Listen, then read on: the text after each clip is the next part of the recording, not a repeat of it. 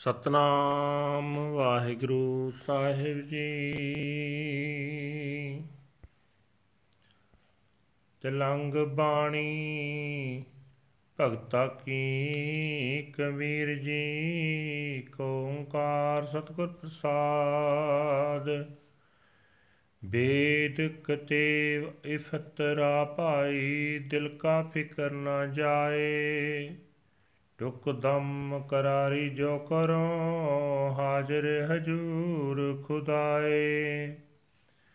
ਵੇਦ ਕਿਤੇਵ ਇਫਤਰਾ ਭਾਈ, ਦਿਲ ਕਾ ਫਿਕਰ ਨਾ ਜਾਏ।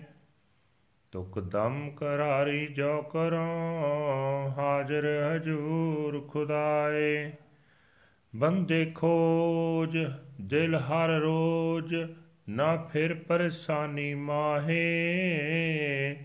ਇਹ ਜੋ ਦੁਨੀਆ ਸੇ ਹਰ ਮਿਲਾ, ਦਸਤਗੀਰੀ ਨਾਹੇ ਰਹਾਉ। ਦਰੋਗ ਪੜ ਪੜ ਖੁਸ਼ੀ ਹੋਏ, ਬੇਖਬਰ ਬਾਦ ਬਕਾਹੇ। ਹੱਕ ਸੱਚ ਖਾਲਕ ਖਲਕ ਮਿਆਨੇ, ਸਿਆਮ ਮੂਰਤ ਨਾਹੇ। ਅਸਮਾਨ ਮਿਆਨੇ ਲਹੰਗ ਤਰੀਆ, ਗੋਸਲ ਕਰਦਨ ਬੂਦ। ਕਰ ਫਕਰ ਦਾਇਮ ਲਾਏ ਚਸਮੇ, ਜਹ ਤਾ ਮੌਜੂਦ। ਅੱਲਾਹ ਪਾਕੰ ਪਾਕ ਹੈ ਸਕ ਕਰੋ, ਜੇ ਦੂਸਰ ਹੋਏ, ਕਬੀਰ ਕਰਮ ਕਰੀਮ ਕਾ, ਉਹ ਕਰੈ ਜਨ ਸੋਏ।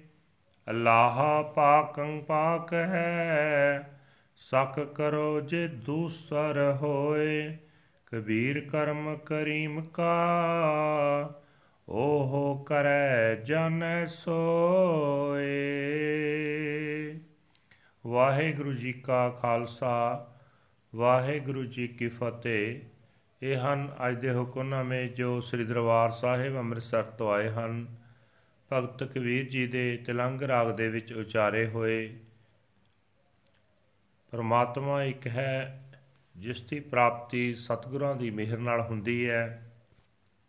हे ਭਾਈ, ਵਾਦ ਵਿਵਾਦ ਦੀ ਖਾਤਰ ਵੇਦਾਂ ਕਤੇਬਾਂ ਦੇ ਹਵਾਲੇ ਦੇ ਕੇ ਵੱਧ ਗੱਲਾਂ ਕਰਨ ਨਾਲ ਮਨੁੱਖ ਦੇ ਆਪਣੇ ਦਿਲ ਦਾ ਸਹਿਮ ਦੂਰ ਨਹੀਂ ਹੁੰਦਾ।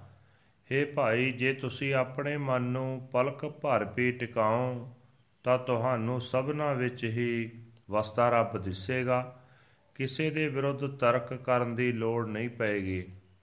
हे ਭਾਈ, ਆਪਣੇ ਹੀ ਦਿਲ ਨੂੰ ਹਰ ਰੋਜ਼, ਹਰ ਵੇਲੇ ਬਹਿਸ ਮੁਹਾਵਸੇ ਦੀ ਕਬਰਾਹਟ ਵਿੱਚ ਨਾ ਭਟਕ।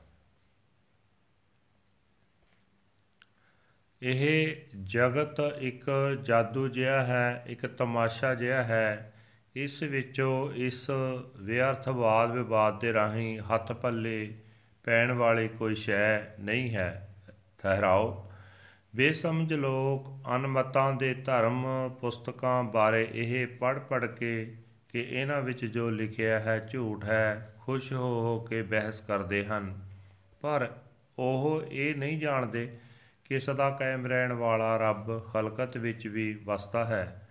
ਨਾ ਉਹ ਵੱਖਰਾ ਸੱਤਵੇਂ ਅਸਮਾਨ ਤੇ ਬੈਠਾ ਹੈ ਤੇ ਨਾ ਉਹ ਪਰਮਾਤਮਾ ਕ੍ਰਿਸ਼ਨ ਦੀ ਮੂਰਤੀ ਹੈ।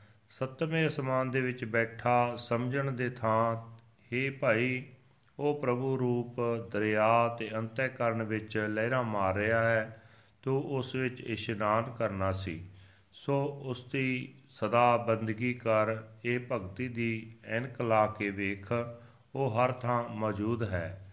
ਰੱਬ ਸਭ ਤੋਂ ਪਵਿੱਤਰ ਹਸਤੀ ਹੈ, ਉਸ ਤੋਂ ਪਵਿੱਤਰ ਕੋਈ ਹੋਰ ਨਹੀਂ ਹੈ। ਇਸ ਗੱਲ ਵਿੱਚ ਮੈਂ ਤਾਂ ਹੀ ਸ਼ੱਕ ਕਰਾਂ, ਜੇ ਉਸ ਰੱਬ ਵਰਗਾ ਕੋਈ ਹੋਰ ਦੂਜਾ ਹੋਵੇ।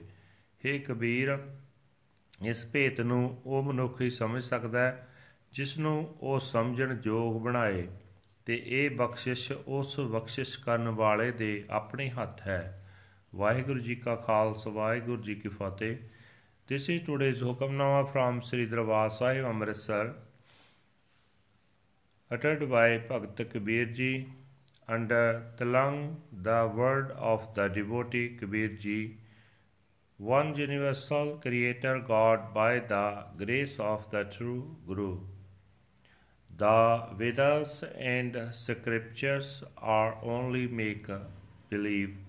O siblings of destiny, they do not relieve the anxiety of the heart.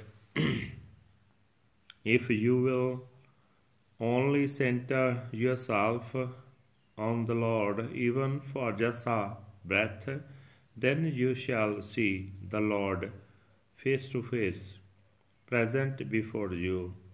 O human being, search your own heart every day and do not wander around in confusion. This world is just a magic show no one will be holding your hand. As reading and studying falsehood, people are happy in their ignorance.